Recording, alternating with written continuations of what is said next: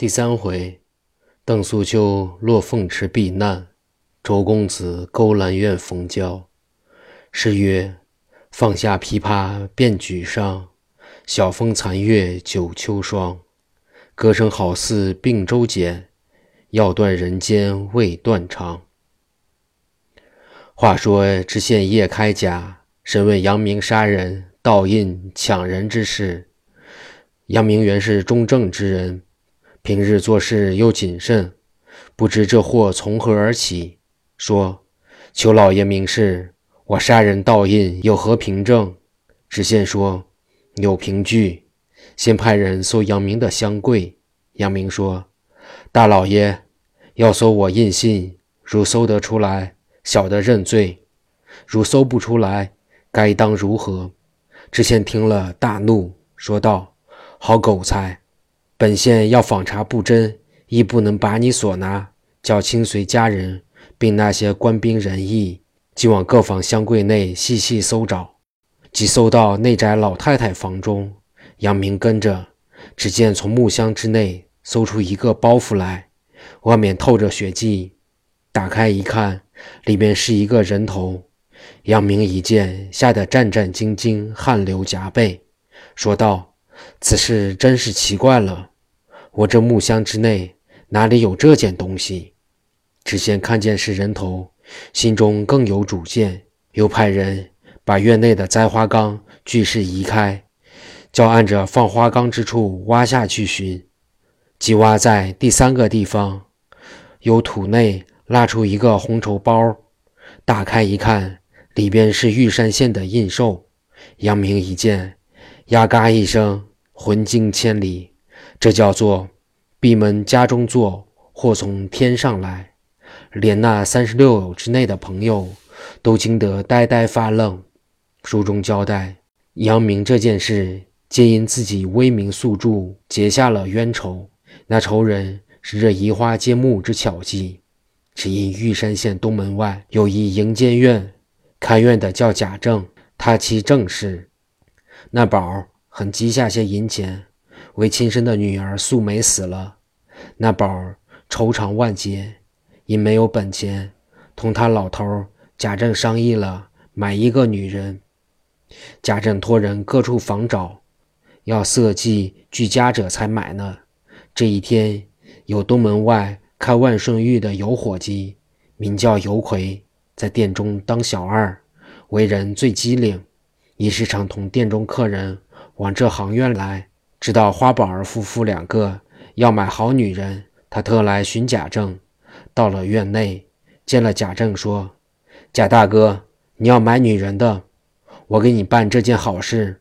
我们店内住着一位备餐的官长，姓邓，名叫文元。他来店内就病了，昨日死了，就是一个女儿，名叫邓素秋。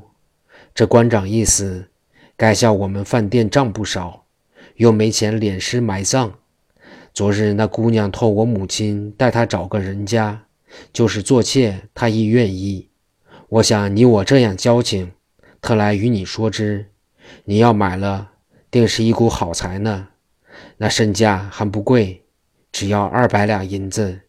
你要买，到那里先看看，然后再议，千万别漏是勾栏的风声。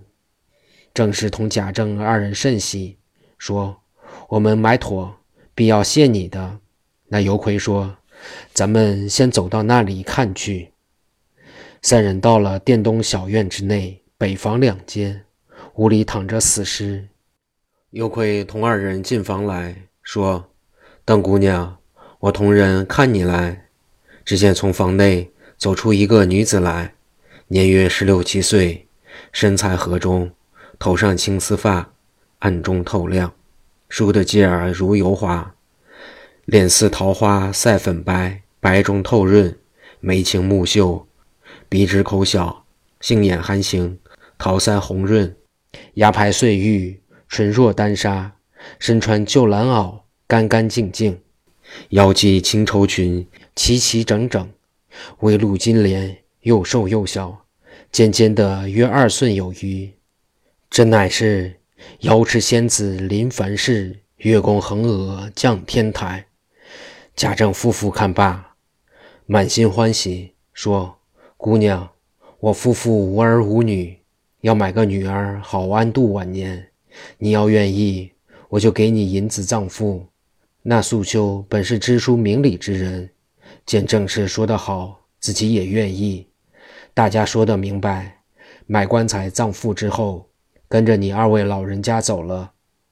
正氏夫妻同尤魁给了二百银子。那尤魁倒赚了一半，素秋只得一百两银子。素秋先还了电饭钱，又买了棺材，做了孝衣。故人把他父亲埋葬后，贾政夫妻二人方把素秋接到院中。素秋一见是勾栏院，自己就要寻短见，放声大哭。正是说：“女儿，你不必伤心痛哭，我夫妻在这勾栏院。”也不是长久之道，不能叫你与那些妓女一般。我给你找一个财主人家，一夫一妻同偕到老。你也好，我们也好。苦苦的一劝，把素秋劝好了，叫他另居一所院内，北房三间。每日贾政夫妻同他吃饭，弹弦子唱曲儿，哄得素秋感恩不尽，并叫他弹丝弦，唱插曲儿。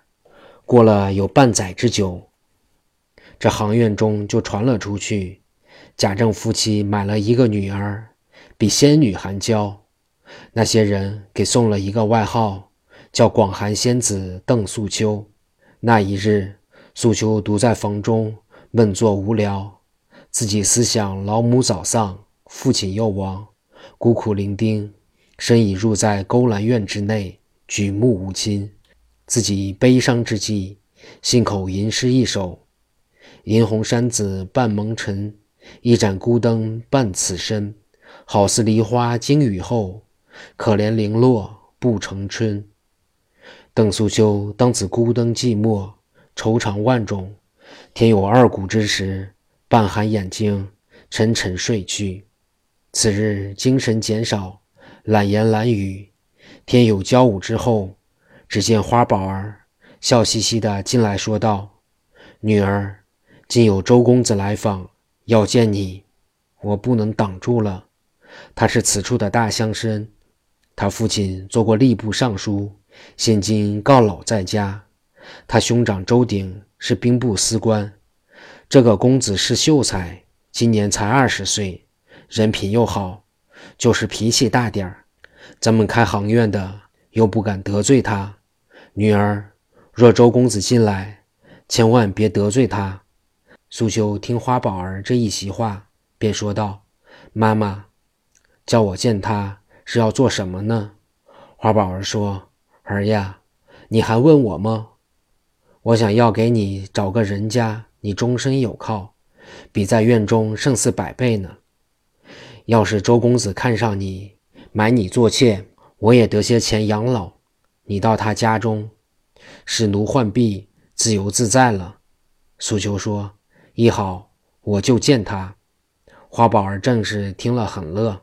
到了外边，不多时，同着一位美少年公子进来，头戴绣花纹身巾，身披百花莲子袍，面似桃花，白中透润，润中透白，目似朗星，两眉斜飞入鬓。准头端正，齿白唇红，步履风流，若似乎兄藏二友学富五车，后跟一亲一童子，一身俊雅。走到房中，周公子抬头一看，见正面墙上挂着一轴画，是半截美人，上有人题诗一首，写的是：“百般体态万般娇，不画全身画半腰。”可恨丹青无妙笔，动人情处未曾描。两旁各有对联一副，上写的是：“明教中有乐地，风月外无多谈。”公子看罢，方才落座。正是送茶过来，叫女儿出来见过公子。只听东房内答应，是娇声艳语，由房中先连出来。周奎一看邓素秋生得果然美貌。有词一首赞云：“淡淡梨花面，青青杨柳腰，朱唇一点美多娇，果然青春年少。身穿缟素，一张清水脸面，生得自来洁白，细弯弯两道蛾眉，水灵灵一双杏眼，直丁丁鼻若悬胆，小宁宁口似樱桃，轻摇玉体，慢款金莲，来至周公子面前，深深万福，问了姓名，在下边坐下。那正氏就溜出去了。素秋见周公子五官清秀，举止安详，开口问道：“公子青春几何？”周奎说：“吾今二十一岁了。你今年多大年纪？来这院内多少日子？可曾见过人否？”素秋说：“我并未见过人。”就把自己从前之事说了一遍。二人情投意合。素秋说。公子既肯怜香惜玉，奴家情愿终生相待。周公子说：“我家中不能自主，有父亲在堂，我娶有妻室，只因去岁死了，要给我续弦。我云非目睹之人，我是不要的。你既有意，我自有安排。叫宝儿来摆酒，我今日先与你海誓山盟。”宝儿立刻摆上一桌干鲜果品。鸡鱼鸭肉等菜，又暖了一壶黄酒。周奎与素秋对饮谈心，情投意合，只恨相见之晚。周公子说：“我今虽不能娶到家中，你后我父亲百年之后，我定要接你家中去的。我今暂把这西园楼房租过来给你住了，叫宝儿雇人伺候，我也时常来往。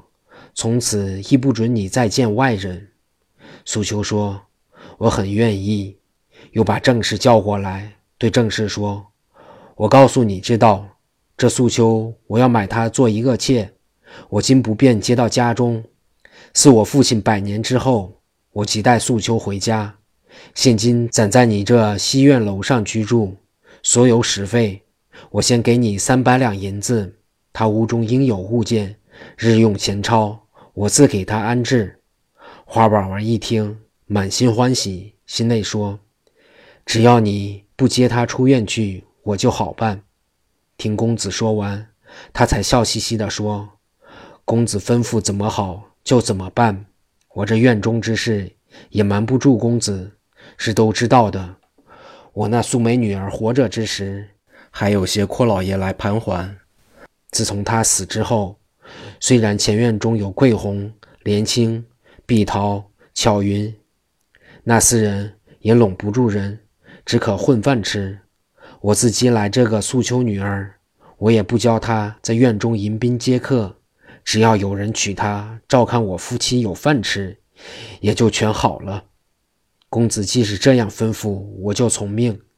今日是良辰吉日，公子别要走，我今预备一个合欢酒席，请公子多吃几杯酒呢。说罢，转身出去，到了外边，又添了几样菜来。周公子派书童青云，把家人周坤叫到院中来。周公子派他到自己钱铺之中，取了五百银子，给了花宝儿三百两，留下二百两给素秋屋中领用。二人吃着酒，周公子看素秋果然花容月貌，心中甚喜，酒醉性狂。提笔作诗一首，写的是：“红包翠蔓冠十方，天下风流属此乡。一月饱看三十日，花应笑我太轻狂。”写罢，鼓掌大笑。